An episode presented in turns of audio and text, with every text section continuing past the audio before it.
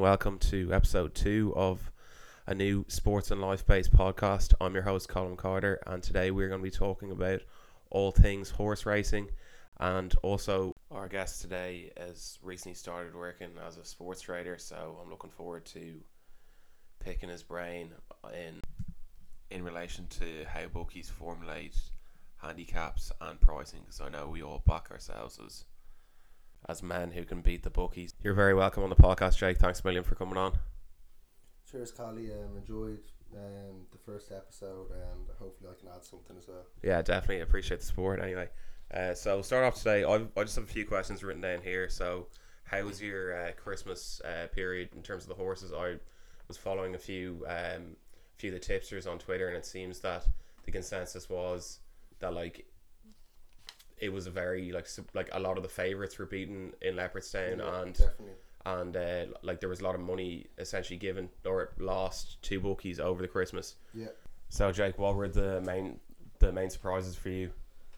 Um, well, definitely. I was up in Leopardstown on um, Stephen's Day. Um, two main races. Um, actually, are in Kempton. Funny enough, um, with the King George being on, and also the the Christmas hurdle.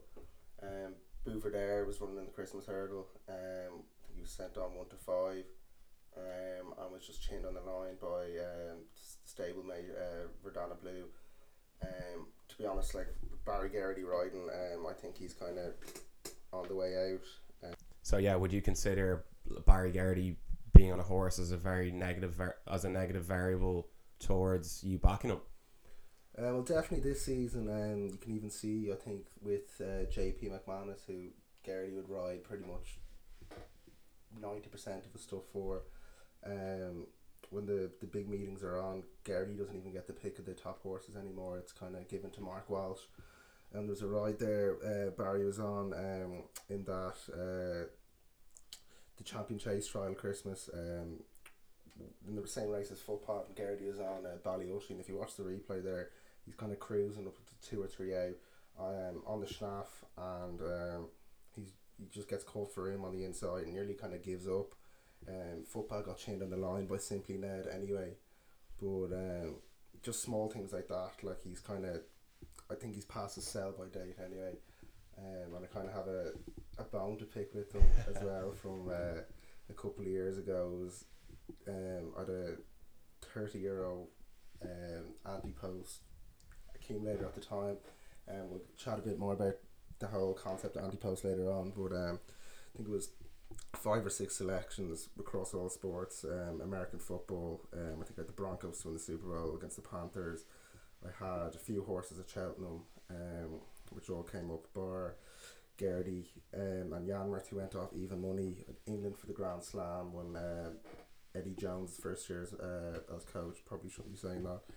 Well, uh, it was thirty or thirty five euro on for fifteen bags, fifteen grand, um, and Geraghty was the only one to let me down. So, um, leave it there, I suppose. Yeah, I I, I recall that well. I was on him as well. It was Yorkhill that Everyone seemed to be on it, yeah, and it was Yeah. kind of one of those. I think there was only maybe seven or eight runners. Um, it was in the Neptune, um, so kind of race over two and a half miles, um, and Barry went wide all the way around, and Ruby saved ground all the way um, on the inside, and won by kind of a length and a half, I'd say. And yeah. Barry's kind of going around, going around the outside. Those to avoid traffic problems, I suppose, but um, definitely cost us the race. Yeah, just a poor ride. Anyway, Poor ride, yeah, yeah, yeah. Sure, that's racing though. anyway, tell me more about your your recent career into being a sports trader. Uh, do you have any insight for anyone like now that? Um, well, I, I kind of started off. Uh, I was doing uh, kind of a betting blog. I kind of started it maybe just before Christmas last year. Um, I tried to kind of post daily. Um, basically being daily selections. Um, like I I watch it bundles of replays, uh, which is kind of where um, you have to go to to get most of your success. So I watch maybe twenty or thirty replays a day. Um, have a horse tracker, watch the replays without volume, kind of making notes on any any horse that I like for next time, or a horse that was unlucky, or uh, might be better in different circumstances of Yeah. like say a longer trip or different ground or um, a flatter track or a, a stiffer finish or, or something like that. Um, and it's when it comes off, it's it's very very satisfying because the work you've kind of put in for three or four weeks before you watching that replay, making the notes, rewards you when you get paid for backing the horse the next time when it wins. Yeah, I completely understand. So like com- taking the time to compile the data through Yeah. negative and positive variables, and then using that data in favourable to have the inside against the It's, bookies. it's, a, it's a tough grind, um, but when it comes off, um, it's great, and uh, like you just have to be very very disciplined about it, I suppose. But um, like I think for the blog, we were well in profit, um, and like that was through college and having to manage that with exams and stuff. So like there is, there is a case for like you, you can go off and do it. It's just kind of how hard you want to work at it, you know. Yeah, no, definitely understand. I remember even like texting you, like, and as a person who my knowledge on on horse racing is very limited. Like, I know enough to have a conversation, but I've actually taken down a few questions that I want to ask you because I want to learn more. Yeah, yeah. So, for if there's anyone's listening who doesn't know that much about horse racing, I'm not claiming to be an expert. yeah, I'm no, absolutely definitely. not. Shoot. Um, so the concept of handicapping, I know there's, uh, so when looking at a horse, let's say on on paddy or before, if if you're thinking about having a punt, there's a weight, there's a weight below the price.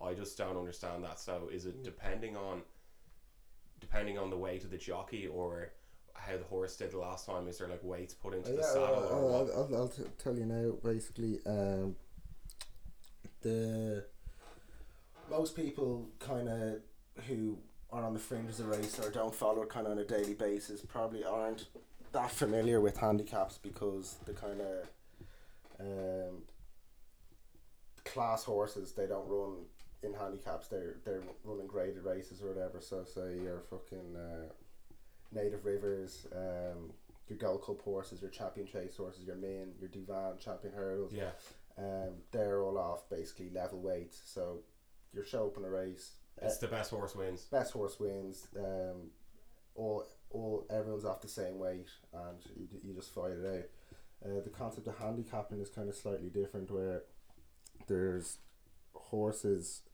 who aren't up to that kind of um, Great. graded graded scra- graded ability. Um, so they're given um, what's called a handicap mark. Um, you get that after three runs. So um, you run in kind of most people run in kind of maiden maidens up until for the for, for the first three runs. Yeah, You get a handicap mark, which is set by an official called the handicapper. Uh, he gives you a mark, and that determines kind of what how much weight you carry um, in, in handicaps for the future. is that weight in in the saddle or is yeah, that yeah, weight? it's, it's it's it's it's in the saddle. Um, so it, it, it depends what kind of uh, what kind of class of horse you're going up against in a handicap. So say if um, I'll make it easy for you. So say if I'm given um, I'm given a handicap mark of ninety. Yeah. And uh, you enter a horse that's rated eighty. I carry ten pounds less in the saddle than you do. Okay. Yeah, that's that's the easiest way of going. Okay. And then your kind of your handicap mark changes by the handicapper um, by each run. So say if you run you've a mark of ninety and you win by ten lengths, you're gonna go up in the handicap. Yeah. But if you're kind of beaten out in the back of the car park, the handicap will drop you a few pounds. Yeah. But the idea is to kind of Even the playing field. level the playing field exactly and every for the handicapper his objective is in handicaps to get every horse who's racing to finish beside each other Yeah. and then the Okay. puzzle the puzzle as a punter is to pick out the well handicapped horses who are have kind of a few pounds in hand Yeah. weight wise and that, that's the challenge So it's just try and pick out like basically. basically the, the, the, the best treated horse Yeah. who's basically who's on a mark that you think should be higher in the future Yeah. So it's almost like kind of rugby. It's a, like if like a handicap. is wrong. Yeah, it's Yeah, the same. It's, it's- the same it's- thing, but it's uh, it's a lot harder. Yeah. Yeah. Yeah. I can imagine. So yeah. Um. So uh, one thing like I was always curious about like watching like Michael O'Leary, and I remember there was a spout, uh, maybe this time last year between him and like Willie Mullins over like training fees. Mhm. Um, what's the relationship like to the horse, like in terms of the interest? Like, is it once the horse is passed over into the trainer, he has like control, uh, like pretty much control, uh, like up until race day, and then obviously the rewards are obviously in the owner's favor.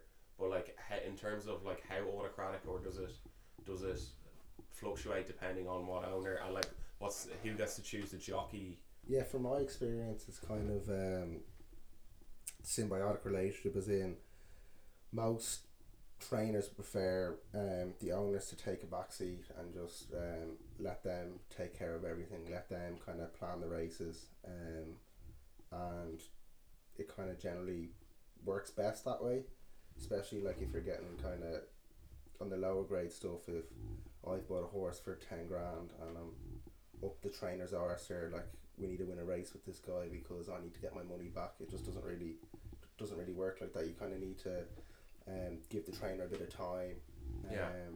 and just kind of um, let your horse settle into things. Um, and like it, at the end of the day, your trainer wants to win races as much as anyone. Um, so it's it's kind of best to leave it down to him. Okay, and um, one thing from the Christmas racing, I know as we as we touched on, there was a lot of upsets. Does that give great scope now for anti-post Cheltenham bets? Yeah, well, the idea behind anti-post is um, you're kind of backing things long in advance, um, and you're hoping that your selections go off a shorter price, um, than when you back them. But it's kind of like you're putting on two bets, as in you're backing your horse to first of all show up at Cheltenham, and then you're backing it to win. Yeah. So uh, it can be a tricky at times, um, but um, you can find some value as well, um, particularly like kind of horses that have ran in the same races like kind of every every year. You know, you know that's going to be their target, um, and if you can see a race is going to cut up as well, um, the price are only going to shorten. Like I think there's um, Apple's Jade is five to four with Paddy Power for the Mares Hurdle, um, and Altior is kind of twos on for the Champion Chase. Like keep tipping away at that every week, fivers and tenors. It's it's a way of saving, you know. Yeah. So yeah, it's just basically a bet within a bet, but it's kind of reflected in the price because there is a lot of external variables. There is a lot of external. It's not like. Paddy or Paddy are gonna refund your bet. If, No, if, if your horse doesn't show up, you've you've done your conkers. Um, Yeah. Most uh, most bookies kind of Christmas they'll do non runner no bet on the top four the championship races. So um, the Gold Cup, the Stayers Hurdle, um, the Champion Chase, and the Champion Hurdle. But that'll be singles only, um, and it's not really something I kind of get into. If if I do my conkers, I do my conkers. I know I know what I'm getting into. Yeah. But like usually it is reflected in the prize. Um, yeah, yeah, yeah, yeah. Because Yeah. So it's just a it's just a two so it's just two part gambling. two part gambling. Yeah, So like yeah, you're almost like uh, half onto like half of the bet is in if the horse uh, gets to the gets to the gets the race. And yeah gets to the start of the race. Yeah. Um, one thing I do want to uh, touch on is that, like, potentially a slightly controversial, but um, like just leeway for like collusion and like crookedness in horse racing. Like from your experience, you did say you watch like 20 30 horses uh, horses a day. Like Races. Yeah. yeah, yeah. Well, sorry, horse races a day. Um, is there times that you look at horses being pulled up and you know that there's some there's some external force that like it let's say it like it wasn't a fair run. Definitely. Um, I'd like to be kind of a glass half full and say the majority races are fine, um, but you do see things um, where it is kind of uh, blatant. Um, the stewards at the race courses they do kind of look into things. Um, so for me, I, I watch the replays and then um, the stewards generally re- release a stewards report kind of 10 15 minutes after the race, which goes online um, and that's open to the public as well for anyone to read. So, like when I do my research at night, I'll be watching the replays and then I'm also clicking onto the stewards report to see if if um, there's any comments. So they'll ask the trainer, uh, why did the horse run so poorly, Um, most of the kind of answers are um, background or uh, just was never traveling, or sometimes the vet will take a look and there's he busted burst a blood vessel or something. But on the other side of that, there um, there has been cases where like it, it's just blatant and um, a way kind of like it's it's way easier for people to to lose a horse race than win it. So if you're going on to um, the betting exchanges, I'm not sure if you're familiar with like Betfair or Betdaq. Yeah. You can kind of there watching those kind of five minutes until the off, up until right until the off, is kind of a, a massive time, very crucial time because if a horse opens up two to one, um, and drifts to kind of five to one, and you, you know there's certain stables that are kind of renowned for laying the horses, as in backing the horses not to win. Um, it's generally not a good sign, but um, it most of the racing is fine, um, and every, everything's trying. Um, and you kind of get used to it as well. Like if you're having a bet at Cheltenham, you know everything's absolutely trying because the prize money is ridiculous. Whereas if you're having a bet at a lower grade track on a Monday, Yeah. um, The five fifteen at Dundalk, like well, you, you just you just get used to it, I suppose. And if you're having a bet, that like you kind of have to factor that in as well, you know. But I, I do most of my betting um very close to the off anyway, so um, it, yeah, you're always factoring in though. so is like almost like stay away from smelly races, like No, no, I wouldn't say that. It's just um, you're asking me kind of the crookedness and stuff. Um, it's it's more likely to happen in the lower grade stuff. okay, yeah, no, I understand. Yeah.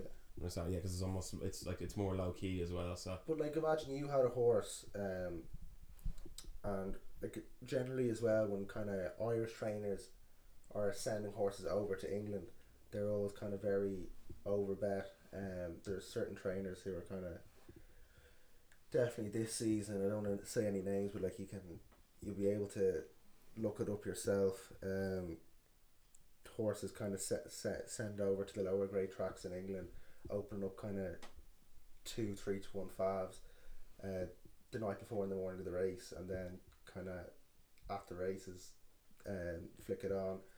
A minute before the race, he's out to six or seven to one. Um, so basically, people are laying laying the horse on the exchanges, which is causing the horse horse's price to go out, um, and then it's kind of tailed off the back of the telly, and the people involved with the horse get paid. But it, it doesn't happen too often, like I said, and um, mo- most of it's all in good spirits. okay, that's interesting because I would have thought uh, it wouldn't have been done in terms of laying. I would have thought it would have been done in terms of like handicapping, as in like deliberately put uh, pulling up like horses so then they get well handicapped and are, are just like the bookies are like okay this horse is a donkey he's gonna be 22s and like it's being colluded through the jockey to so yeah, no, that like we'll go uh, next week like that basically. that kind of happens as well. But it's it's very it's very hard to kind of actually pull, pull up a horse with and get and getting away with it. What uh, kind of the way way around it in, in terms of getting a, a handy a nice handicap mark is you know a horse's best trip is over two miles, so maybe you run it over two and a half miles, and then he runs kind of below average um, where he comes kind of midday over toward the back, and the handicapper will drop him a few pounds, or um, and then just wait until the next two mile run wait, and then you, you, you put him in for the two mile race when you know you've got a few pounds in hand, um, and have a go. But like, that's there's nothing illegal about that. Um, everyone does that, and the handicapper knows that people are doing that as well. So it's just kind of the name of the game. And then the other one is obviously running a horse on ground it doesn't like as well. It's not going to perform to its best, and you can get dropped that way as well. yeah fair so So I wouldn't I wouldn't say it's kind of let's pull like pull the horse and uh, be dropped a few pounds. It's more kind of using the bad conditions to your advantage for another day. Okay, uh, my thought process would it would be if it was like colluded between like okay, uh, his price is like he, let's say he's four to one, like and there's a, there's a couple of other good horses that could easily beat him even if he tried his best. So will collude with the jockey to like hit to make him run shite, and then Yeah, well, he it- might be twelves next week in a a, weaker it's, race. It's a tough one because like it's like when you're chatting to people um, on nights out or whatever, you're you're just chatting racing. Um, like everyone everyone wants to win the race. There can only be kind of there can only be one winner. Yeah. And most most owners and stuff in racing, they don't punt. They're just kind of uh, there for the ride. They they love the game. Um, so they, they want their horse to, to perform to its best every day. Um, but at the at the big festivals and stuff, that you if you troll through the form, you'll see that there's, um, like I said, kind of using the conditions to your advantage for, for a future race, which is, which is fine, and and everyone does it. Okay, and uh, quickly before we move on, um, any tips for Cheltenham now that the whole like anti-post window? Um, Angel's Breath um, is a horse trained by uh, Nicky Henderson. Was really impressive the week before Christmas, winning the uh, Supreme Trial. Um, I think it was at Ascot, um, and the ground was kind of soft that day as well. Um, on Angel's Breath, beat a horse called Danny Kirwan, who's held in very high regard uh, with the Paul Nicholls yard, um, and just the way he went through the race, travelled ridiculously well. Um, Danny Kirwan kind of got a soft lead, and the way Angel's Breath kind of went past him, um, looks like a serious, serious horse. Um, and the Supreme as well. Um, Animix, who was kind of the main anti-post uh, favourite before um, Limerick last week, where he's beaten. Um, so it looks kind of like Angel's Breath will start close to favourite. Um, seven eight to one now. I can only see it getting shorter, and um, yeah, no, this could be a serious horse. So Angel's Breath in the Supreme is the first race in Cheltenham on the first day. okay, Yeah, yeah. So, yeah. get get us off to a nice start. yeah, Um, definitely. And then my other anti post, um, I'm deep enough in Clermont for the Challenge Cup. Um, I backed them at even money. Um, maybe three or four weeks ago. They're kind of four to seven shot now. I can't really see anyone getting close to them. Um, and they're going very well in the top fourteen as well. Um, and then that double kind of Altior and um, Jade is just a way of saving as well if you want to keep tipping away. Yeah, so there we go. Any listeners that are looking at nice anti-post bet to work towards, yeah, no, I definitely agree during Clermont, and the further they go in that competition, like my only anxiousness towards them, back. Let's say if, when you back this was it back in September? No, no, it probably three weeks ago. I'd say just just before the the last round of European fixtures. Okay, okay, no, sorry, I thought you had it on earlier. The only anxiousness I would have had about it would be them feeling like feeling a second or third straight. Ah, no, they're they're well through. Um, they're gonna get the the home home semi, I'd say as well. Um, and yeah, I just can't see them being beaten. Yeah, they're halfway there. Was Yeah, yeah, already yeah. with the two with the home quarter and home yeah, semi Yeah, yeah. in the challenge, like and a lot of yeah, like I just he would be the Well, La Rochelle probably, but um, just the brand of rugby Clermont are playing the top fourteen this season. Like, like they'll blow everyone away. I know you're saying that you started a new job as a sports trader, so how's that going and any insight to the punting world for us? Yeah, well, um, it's kind of different in a sense. As in, like when I first went in there, you're kind of thinking, um, it's like your opinion matters, and so you're pricing up a, a rugby or an American football game, and you're kind of crunching the numbers yourself, and you're looking at all like I'd have Cowboys minus minus three for for the game on the weekend, or you're kind of so that's what you're gonna set the price at, but it it doesn't really work like that. You're kind of we get our especially for football like we get our prices from Asia, and then you're just kind of um contracting or expanding movements on that. So the, the kind of old days of uh getting your pencil out, your pen pen and paper out, and um, making the price yourself are kind of gone. Um, but in horse racing, it's it's kind of there to a certain extent, but just like that's the job I'm in. Um, but like on the flip side of that, when I'm punting, I kind of handicap games um the old fashioned way for punting, which is like break them down into different kind of brackets. So the first one is kind of statistical, which would be just based on concrete numbers. So for the NFL, the likes of your your power rankings or your um in rugby line out success, scrum penalties, that makes a massive difference on, Yeah. on, on the on the actual on the actual result.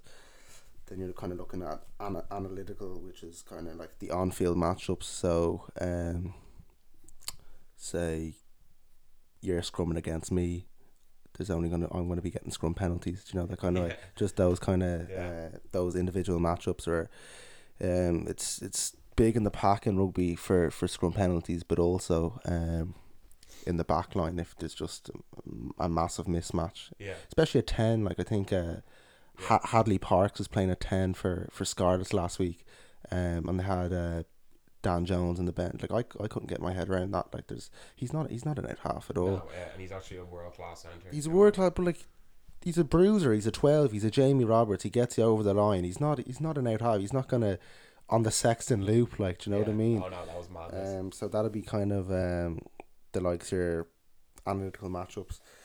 Then you're looking at your situational handicapping, which is kind of um, it's kind of subjective. It's based on the on the team on the team versus the team. So for the NFL, I kind of look at it as in you're looking at how the teams got on against previous teams who so you're looking at kind of um how easy was Houston's schedule coming into the playoffs, which is kind of very very easy against maybe the Colts who've uh, had to grind it out a little bit more. Um, Yeah. So then you're kind of putting is that factor into the price? Maybe not. Um, so that would give maybe the Colts more of an advantage from from a betting point of view. yeah, I understand. Then informational handicapping is fairly fairly straightforward. You're kind of looking at um, player news and injuries. Um, this is one where you kind of have to tread very very carefully because you're trying to figure out is it already factored into the price, and I'd say unless your source is very very good, um, or you're getting the information. You're the first person to get the information, which is very, very tough to do. And the chances are your information is already priced into the market already. Yeah, I remember we had that last week with uh, Drew Brees Yeah, when it was like just released by Adam. Ricardo- no, the Adam Schefter thing. If that was for the Mariota one, but Oh, I, sorry, that's I was, I was in work, um, and we got an email saying that um, Brees was doubtful, um, and a lot of the books had the game off off the board means they just took it down, but um, three six five had it up for another hour after, and they were doing Panthers a plus seven and a half, Yeah, um, which was uh, so it's almost informational versus the clock almost. Exactly, yeah, yeah. But like I said, unless you're kind of in a very, very privileged position, um, or you're very fast to act, the information's kind of useless because it's already factored into the price. Um, then the other one, I kind of this is another weird one. It's kind of tough concept to explain. It's kind of recreational. Um, it's probably when people are having a punt and they think they're doing they think they're doing good research or whatever. This is kind of the the category it falls under, where it's like um, information that's in the the media or just kind of public public power that would kind of uh, put pressure on a price. I don't know, for example, say, um, Back in Leinster after three points and Paddy Cullen. yeah, well, like you, like that. Well, like you, like we talked about that um, a while ago. The kind of the bias with Irish bookmakers versus English bookmakers on certain club teams. Like yeah, everyone, you're everyone wants to back Leinster. Um, but um, like that's like the recreational. It's kind of like you don't read too much into it. Like another good example would be, I don't know, say uh, Jedward in the Eurovision and like Powers are pricing it up. There's gonna be um, Jedward always gonna be kind of maybe too short a price just because of the general public. Everyone knows they're Irish and they're gonna back them anyway. So uh, Yeah. you you can kind of afford to kind of nearly Anyway, I think that will uh, conclude today's episode. But um, thanks a million for coming on, and um, you pro- provided some great insight there. So Thanks a million, Collie. Um, thanks for having me on, and hopefully get on again soon. Cheers. yeah, definitely. Cheers, Jake.